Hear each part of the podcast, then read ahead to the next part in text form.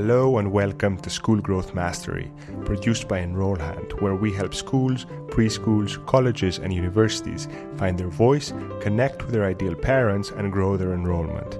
We will bring on a diverse list of guests from school heads, admissions officers, marketing experts, parents, and more, each with a unique insight into how you should grow your school in this changing landscape.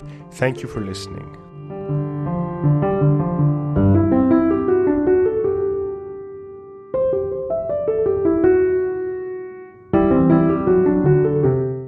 Hi, Tim. Welcome to the podcast. It's great to have you on. Thank you. Glad to be here, Alex. So, um, I, I, wanted before we start and dive into your role as superintendent to for our audience to learn a bit more about you, about Tim the person, not Tim the superintendent. So, is there a reason why you you've stayed in New York throughout your career? Well, actually, actually, technically.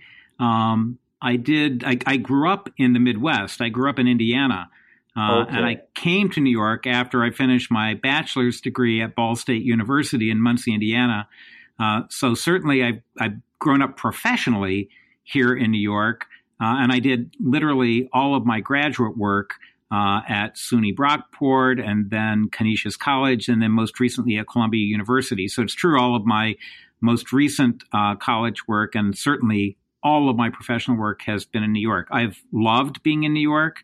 Uh, it's given me great professional opportunities, uh, and I've been in the public school business for a very long time. Um, I've sat in just about every imaginable chair. I've been a teacher, a school counselor, a staff development director, an elementary school principal, uh, I've had several district office positions, uh, K 12 social studies, director of internal school operations, and of course, more recently, superintendent. I've worked in suburban districts, urban districts, and now I'm currently in a rural district in New York.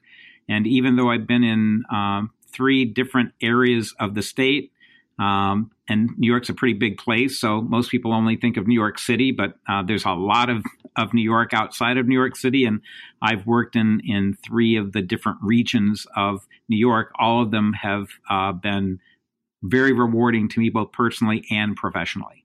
And is there something in particular that has kept your interest all these years in New York? I mean, maybe personally or within the the educational context, if you like. Have you ever had the the temptation to to I bet you've had the offers nationwide to just get up and leave? I haven't felt motivated to do that. I would tell you that uh, if I ever did leave New York, it would be for someplace warmer. I'm sure. I'm sure. Take us um, through your typical day. I mean, uh, a day, uh, uh, your your daily routine, your how you wake up, if you have any commute time, just to get a better understanding of what a typical day for Tim uh, looks like. Well, there's I, I don't know that my days are very typical. Um, okay. I could I can tell you that uh, I, I, do consider it important to eat breakfast every morning, so I never skip breakfast, and I usually have a, a healthy breakfast, and then I'm I'm often on the road to begin my day. I uh, I do make it a point. So in the course of a week, my goal, my target is to be in every school every week. I have seven school buildings in my district. Um, and I've been pretty successful. I have a personal tracking system that I use uh, for my own personal accountability to meet that goal. So when I'm out visiting schools, I have a book and I record what classroom I was in, who the teacher was, what the class was, what they were teaching at that time, and how many minutes I was in that that that particular classroom.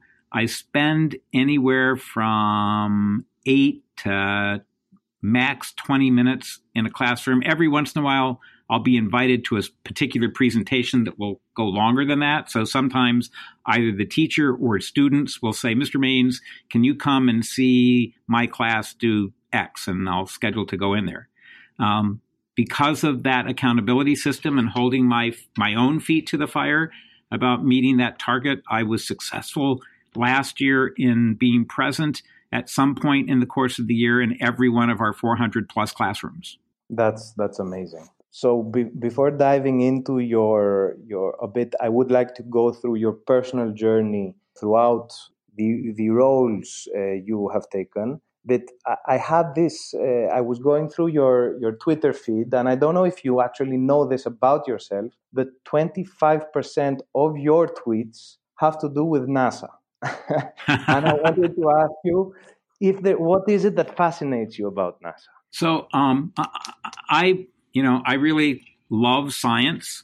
Um, you know, uh, in fact, I, I have a T-shirt that says "Science is magic that works," uh, and um, so I, I, I I try to uh, retweet things from different sites that I think will be helpful to. I, I have a lot of students who follow me, oh. um, so most of my followers, I have a handful of district employees, um, a handful of parents, but I've got a lot of students who follow me, uh, mostly because I tweet snow days. So yeah, yeah. they want to be they want to be the first in the know about that, and that has attracted a lot of student. And knowing that I have that that uh, profile of followers, uh, I try and make sure that besides bragging about the great things that happen in our district, that I also use my Twitter account to uh, push information out that might pique the interest of some of the kids who are following me. And a lot of NASA's posts, I think, are very interesting and uh, and informational that would be good things for my students to follow and, and pick up additional information about. And Tim, if you hadn't chosen, so I, I see you chose to go into education from a a very early age. That's what you studied at the end of the day. If you today if i were to ask you if you hadn't chosen to go into education um, what what do you think you would be doing? Have you ever thought about that? If i hadn't gone into education? If you hadn't what, what was there any other career you had considered you have considered in your life or not um, really? well my, my father really wanted to me to be an attorney but um, that that was not interesting to me my when I did a career interest inventory way, way, way back when I was in high school, uh, it told me that I should consider being a priest or a forest ranger. Uh, so I, I kind of do like the outdoors, but I, I really can't imagine being a forest ranger because I like interacting with people too much. So I suppose I would do something in that that had me interacting with folks a lot. I, I have in the course of my uh, very long career in education had the opportunity to do a couple of other things. I did an internship with Xerox Corporation and, and, worked for them for about a year in the Department of Internal Audit and Operational Analysis. So I learned how to do financial audits and operational audits in in that role, and I found that work very fascinating. And in fact, was offered a job full time after I finished my internship with Xerox.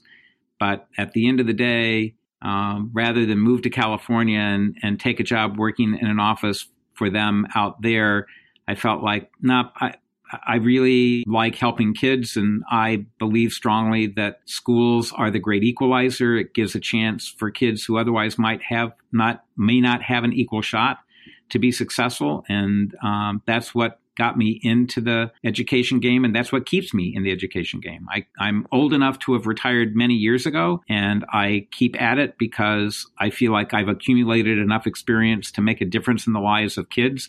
And if I can continue to have that impact as long as I have my health, I'm intending to continue this work. So, so let's uh, dig deeper into that, and let's start from your early days at uh, Greece Central School District. Right, you were, uh, if I'm not mistaken, you were 30 plus years an educator there. Mm-hmm. Um, what did, do you wish you knew on your first day as an educator there? What did you wish you knew that you know today? If I could give advice to my younger self, I would remind my younger self that uh, not everything has to be perfect and that perfect should not um, mask my ability to recognize that I was still doing some things well. Um, and, and today I will often say, don't let perfect be the enemy of good to my staff. That, you know, you can, I know we all want it to be the best that it can be, and I hold myself to pretty high standards, and I want my staff to do the same. But that doesn't mean we shouldn't be able to accept the fact that something went well, even if it wasn't as exactly the way we wanted it to be. I think that's that's one piece of advice I would have given my younger self. So you you stayed that uh, Greece Central uh, school district as an educator, right, for 30 plus years, and then you moved to Rochester City. Am I, am I right there? That's correct. I was a teacher, a school counselor, and staff teacher center director, and then staff development director in Greece. and then I moved to the city of Rochester.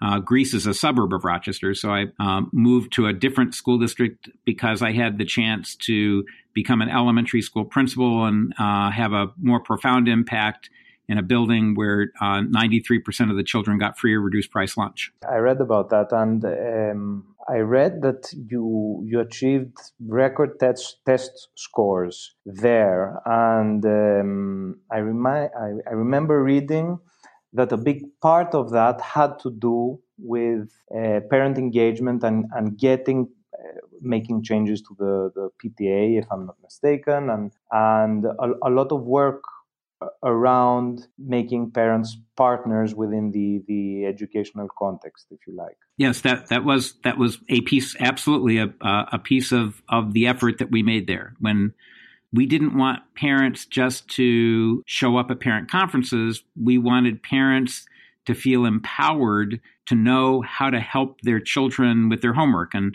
and um, what kinds of things they could do at home that would help their children be successful at school. So our effort, our intent was to make sure that our work with parents was truly in elevating them to become partners with us. Um, I, I would often remind my staff that parents were our kids' first teachers.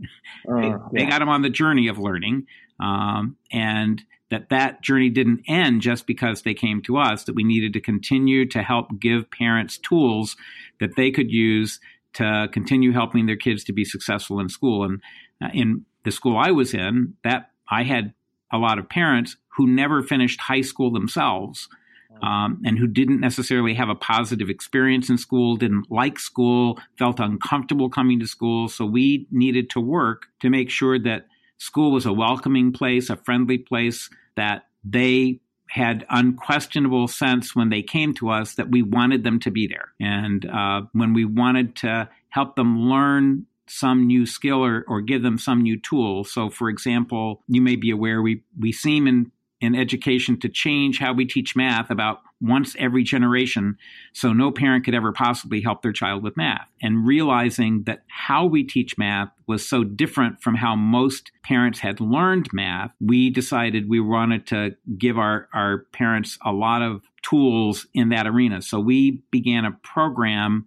uh, of math that we taught at different times of the day to accommodate the different times that parents were available. So when we had something that we said, this is something we think every parent should know, then we didn't teach it once in an evening program. We taught it four times. So we had, we invited parents to have math for breakfast, and another group of parents would come for math for lunch.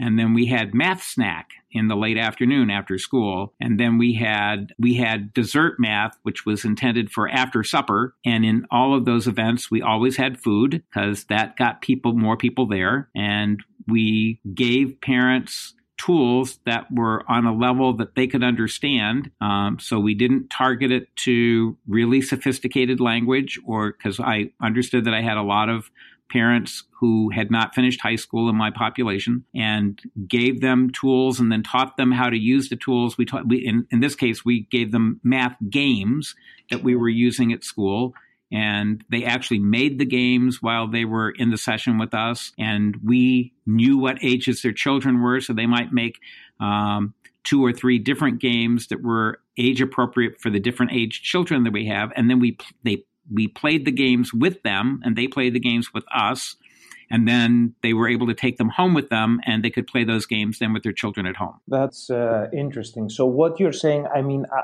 there's these two different schools of, thought about parent engagement which is one is parents as partners meaning that if you give parents the opportunity to to contribute and to participate as equal partners in the in, into the education of their children they will take that. You just make have to make it uh, feasible easy like what you were just describing. And there's this other school i don't know if i would call it a school of thought but a, a different way of thinking about it at least which is uh, and we've heard about it a lot uh, schools as trying to in, that this does not suffice and you need to incentivize parents more by making schools as uh, community hubs or community centers, if you will, uh, adding benefits to, to schools to incentivize parents to show up, such as medical and dental clinics, uh, adult courses, counseling, things like that. So from from your your sayings, I understand that you are more to you, you're you're more in favor of the former rather than the latter. I mean, you you seem to be saying that opening the door is sufficient to bringing parents into the school. So uh, actually, no, I, I, believe that you can do both of those things together. Um, okay. at, as a school principal, I didn't have the resources to uh, take the second approach.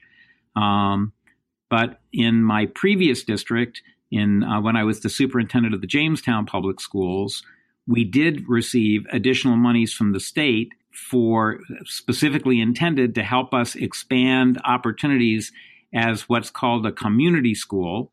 Uh, and we took two of our schools and spent those dollars to um, bring in additional resources so that uh, those schools could become one stop shops where uh, parents could come in and have access to social service representatives, for example.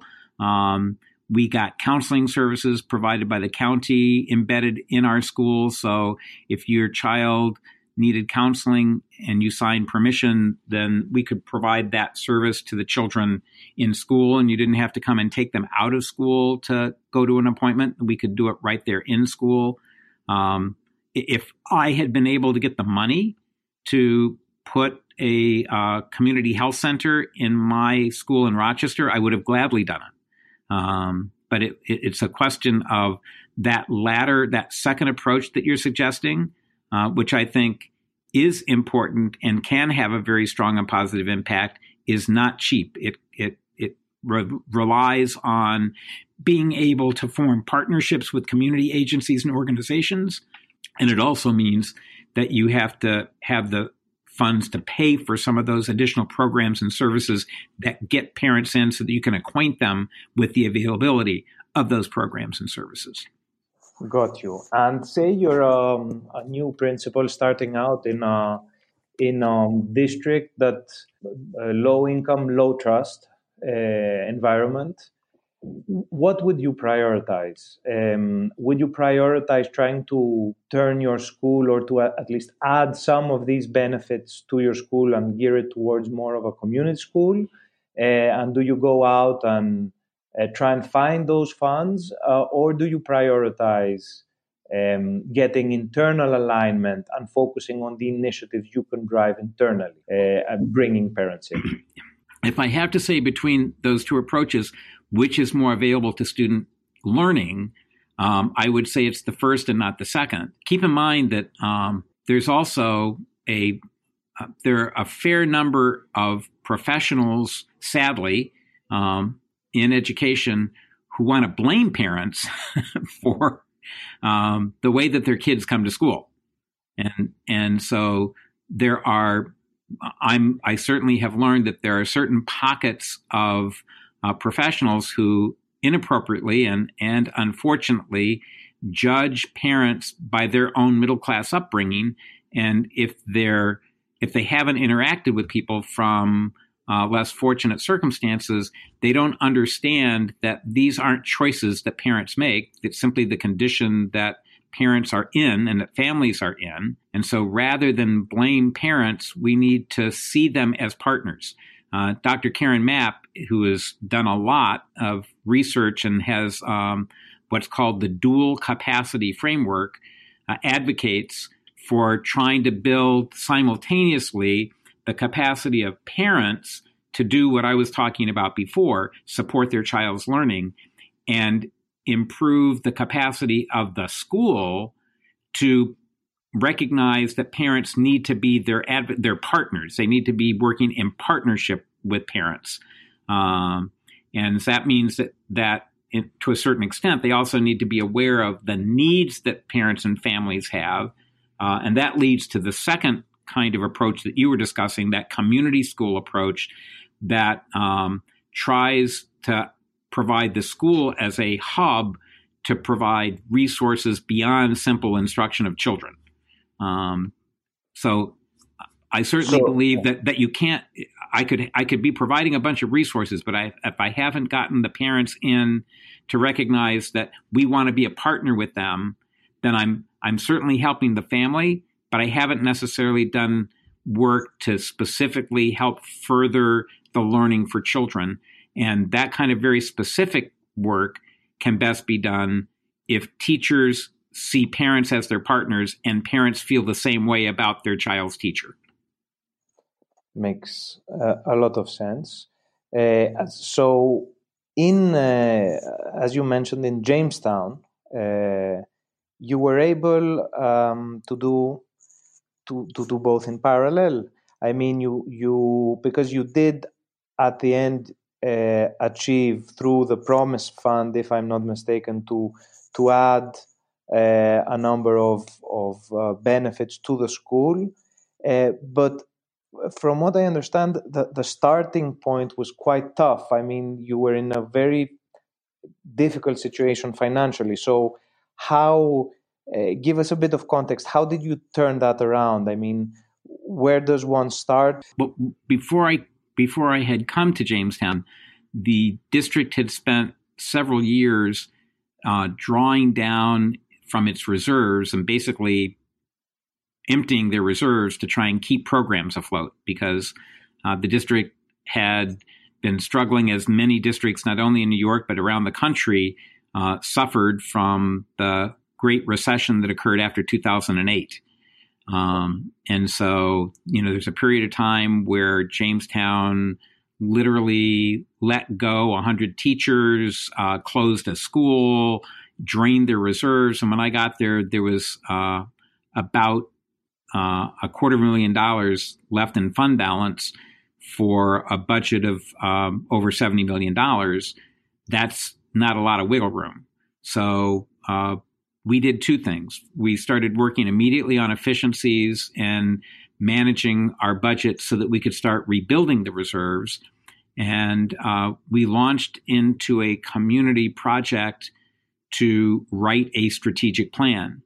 And uh, that initiative engaged uh, approximately 120 people from around, there were teachers and administrators and parents, uh, even some students uh, community members that worked on different teams to try and say, okay, wh- where do we need, what do we need to do to, to get ourselves back on a trajectory of being successful? The, um, the graduation rate had slipped um, quite a bit.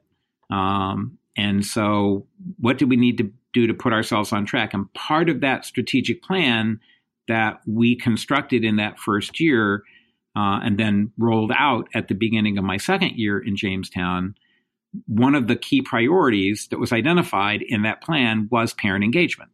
Um, and so, because it was a priority in the strategic plan, that helped me work with the Board of Education about identifying our spending priorities as we prepared our annual budget. Um, and one of the things we did as a result of that was because of the savings we had accomplished and um, the work that we were doing to rebuild our uh, reserves, we were able to spend funds, um, some of our title money, in fact, that we were getting, uh, to hire a uh, individual who had worked directly with Dr. Karen Mapp.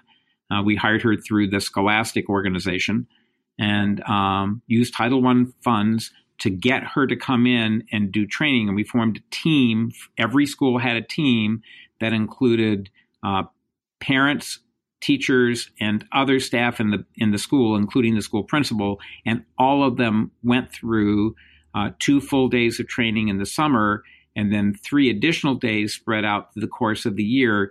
So that every school was developing a plan in their school, in their building, to um, implement this dual capacity framework that I, I mentioned before, um, and to to develop stronger and tighter alliances between the building staff and the parents. And then, uh, fortunately, the New York State budget in the third year that I was there um, came up and gave us an additional $140,000 in our allocation that year, specifically intended to be used only for community school initiatives. So we were able to add that uh, on top of the work that we were continuing to do with our school engagement team. Our, I'm sorry, our parent engagement teams in every building. Um, and as I said, because of the 140,000 limit, we chose the two neediest schools in the district and implemented the program there. And uh, how, if we move to Pine Bush uh, School District, uh, how, are the challenges uh, are are there any challenges that you're finding today similar to your to to your past challenges and are you replicating the, the way you tackle them uh, today too so the um i every just as every school has its own culture and and every school is a little bit different. So um schools are different even within the same district. Uh, certainly districts also have their own culture and and uh, differ. There are some um, there is some a, a, pattern of challenges I think that we all face uh, in all schools, but how we respond to those is is heavily influenced by the traditions and the and the culture in every district. Um, Pine Bush, unlike Jamestown, instead of being a district that had been in, I mean, Jamestown had been a, a high performing district once upon a time, but when I got there, was a district in decline, and our job was to do what we could to get it back on track. Pine Bush, by comparison, is a district that has been doing well, continues to do well. We have a 91% graduation rate. There's no perceivable performance gap uh, for our subpopulations. Um, we even have uh, a graduation rate for our special education students that's twice the state average. So, um, so, so are there, are there any differences between uh, elementary, middle school, high school, or is it across the board a, a, a good picture? So, I, you know, certainly the things that are happening in Pine Bush are uh, Pine Bush doesn't have the challenges. That said, we do have an identifiable population of needy kids. 44% of our kids get free or reduced price lunch. So it's not like we don't have any poor kids in the district we do. Um, and it's not as though there are things that we would want to do here. So I would say one approach that I have taken in both Pine Bush and Jamestown um, was the use of full time release instructional coaches as a support mechanism for any kind of change that we're trying to implement in the classroom and in the schools. So um, in Jamestown, I made heavy use of, of instructional coaches, adding each year, adding more and more instructional coaches uh, to help with the rollout of, of new initiatives and new approaches. Here, uh, it, has been a bit a bit slower in um, the increasing the number of coaches, but clearly each year that I've been here, we've increased uh, by one or two the number of coaches. So uh, at this point, I'm now in. Uh, I finished two years. I'm uh, starting my third year in Pine Bush. I've had. Um, we now have three um, full-time release coaches who work with um, science, technology, engineering, arts, and math (STEAM).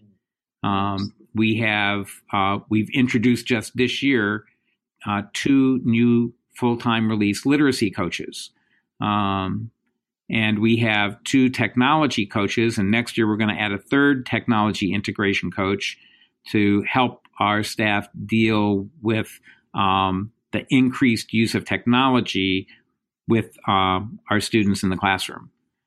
So, so the, I would say, even though we've used them in different ways, the use of coaches to make sure that professional learning is embedded in their day to day practice we view as a, a much more valuable approach than the kind of not that we don't do some sit and get staff development programs, but the if if we do a program in staff development, then we've got coaches in the building and there's follow up to the what we present in a in a standalone session that you might come and attend for a half a day or a whole day or a couple of hours. There's a follow up to that so that you haven't just seen it presented to make you aware that you could do this. Now we expect you to go and try it. And oh, by the way, there's a coach here to help you who will either do it with you or will model it and you can watch or will watch you do it and give you feedback. Um, and so people understand that when we show them something new, that there's follow up to that so that we are more likely to see it being implemented in the classroom and having a positive impact on student learning. Good. Uh, and you also went through a, a deep, again, uh, similar to Jamestown, a deep strategic plan right. uh, process involving, again, a number of uh, students, parents, staff, etc. Right. we had even more participants in, in, in, Jamestown. I think we had about 110 or 120, and um, in Pine Bush we had 200. The districts are about the same size, uh, five mm. 5,000 students, but um, but the reason that we wrote the strategic plan in Pine Bush was different. In Pine Bush, we were already doing well, and the strategic plan was not intended to uh, help us recover and get better.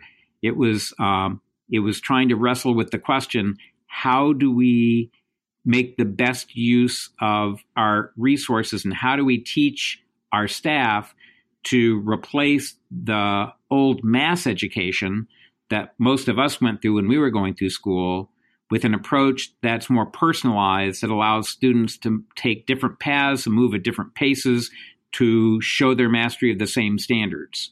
Um, so the personalized, trying to transition to a more personalized approach from the mass education approach is the focus of the strategic plan in Pine Bush. But yes, I have um, I've utilized the same multiple stakeholder engagement um, in a process of trying to uh, refine, write, and refine that plan um, in both places, and then the then that plan becomes kind of a, not a not a recipe. It's not that we have to do everything in the plan, but a guidebook uh, or a map that we say, okay, here's what we think we need to do, recognizing that when we wrote it, we may not have known everything that we need to know to carry this out, but we're making our best guess and our best prediction of what things we should do. So, um, uh, an example of something in our strategic plan uh, in Pine Bush that wasn't at all in the strategic plan in, in Jamestown is we've said, okay, we want to now go further and make sure that every school is is developing their own portrait of a graduate. Um, something advocated by EdLeader21 and Battelle for Kids. Uh, we also have said, uh, gee, if we're going to have kids following different curricula, there's going to be different paths and people moving at different paces. We need to have a container for all this curriculum. So we're going to need to adopt a learning management system, uh, which we don't have currently. So we're in the process of reviewing, uh, establishing a process for that selection, and then reviewing uh, options, and eventually we'll we'll pilot that LMS um, here in Pine Bush to to move in that direction. But different different intent of the strategic plan, but the process of creating both strategic plans was very similar. It was very similar. Uh, well, I mean, we we've worked with a bunch of uh, much smaller schools, of course, and uh, a personalized approach to to learning for a school that's between 200 and 600 kids is is much easier when you have 5,000, 5,200 kids uh, trying to to shift uh, towards a, a personalized, uh, possibly self-paced or um, different paths, if you like, for each student is is very ambitious and a huge huge challenge. So shifting uh, to to the the uh, final part or a, a, few more questions I have regarding strategic communications, internal communications, mm-hmm. if you like. Um, you are a person who likes to be on the ground. You like to be in classrooms, even on your Twitter feed that you just mentioned. You like being in direct contact with your uh, family population. And my question is, with throughout your career, with a number, all the challenges you have had, it could be um, academic outcomes, it could be uh, financial issues, it could be a socially charged climate. To what extent do top down strategic communications work for you, or have they worked for you, compared w- with you being on the ground, being the face of the school, yourself and, and your leadership team, your principals, of course. Uh, do you believe in one more than the other? Do you is it a balancing act? How how do you see this?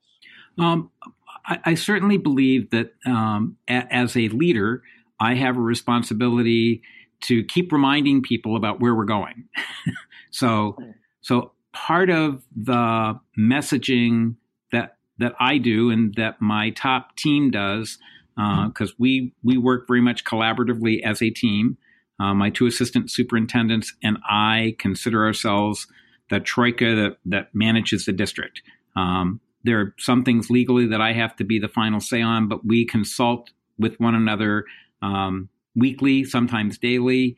Uh, but certainly, where we're going, I, I, often have to remind people because it, this is a journey. This journey that we're on to try and personalize learning is not something that's going to happen in a single day or a single week or a single year. Um, and I have to remind people what piece of it we're doing. So I do that in a lot of ways. I have an opening convocation every year where I speak to the entire staff.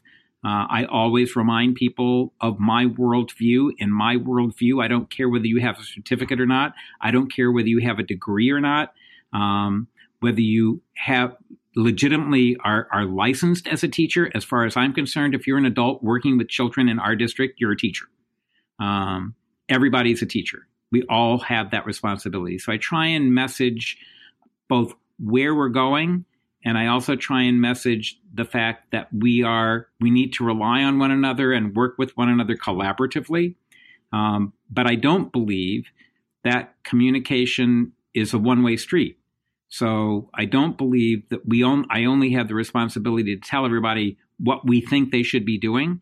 I try and tell them where I think we're headed, recognizing that different people are going to take different approaches to getting there. Um, I've reminded everyone when we rolled out the strategic plan, for example, it's very ambitious. There's a lot in here. Um, I don't want anyone to feel like it's their responsibility to do everything in this plan. In fact, I would like everyone to read through the plan and pick just one thing, one domain, or one goal within one domain, or one action step within one goal within one domain, and commit yourself to that one thing. And if everybody picks just one thing, I'm convinced, as large as our staff is, we'll have enough people covering all the bases to get it all done. Um, one of the reasons why I'm in schools all the time isn't just to be able to see in real time what it looks like on the ground in the classroom, but I'm also putting myself out there. So uh, what happens is there's a lot of informal communication that occurs because I'm in the classroom and because I'm in the hallways in the school. So people will stop me and say, Oh, Mr. Mains, can I ask you something? And I want people to feel like they have a, a hand in this big effort that we're doing to, to move things. And I want people to feel like they have access to me and that they can communicate to me. Um, so part of that routine presence in the schools is frankly part of that strategic communication process of making sure they have the sense that I'm accessible to them uh, and that I want to hear from them. Uh, I also we also do a lot of surveys.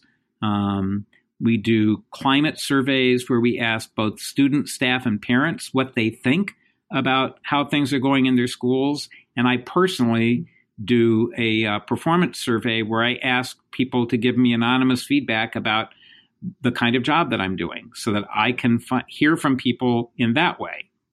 Hello? No. So, Tim, this has been uh, great information for our audience. It's been a pleasure having you on. Uh, uh, thank you very, very much for, for being with us. Yep, I I really enjoyed it, Alex, and uh, wish all of your colleagues and schools uh, the very best as they continue in this school year. Thank you, Tim. Have a great day. Thank you. Bye. Bye bye. Thank you for listening to School Growth Mastery, brought to you by Enrollhand. If you like what you heard, please do subscribe to our show and share this episode with your fellow educators. You can support us by leaving us a positive review on iTunes or your preferred podcasting app. That way, more school leaders like you will find us. If you want to learn more about school growth, visit our website at enrollhand.com and please do check out the links in the show notes of this episode. Until next time, goodbye for now.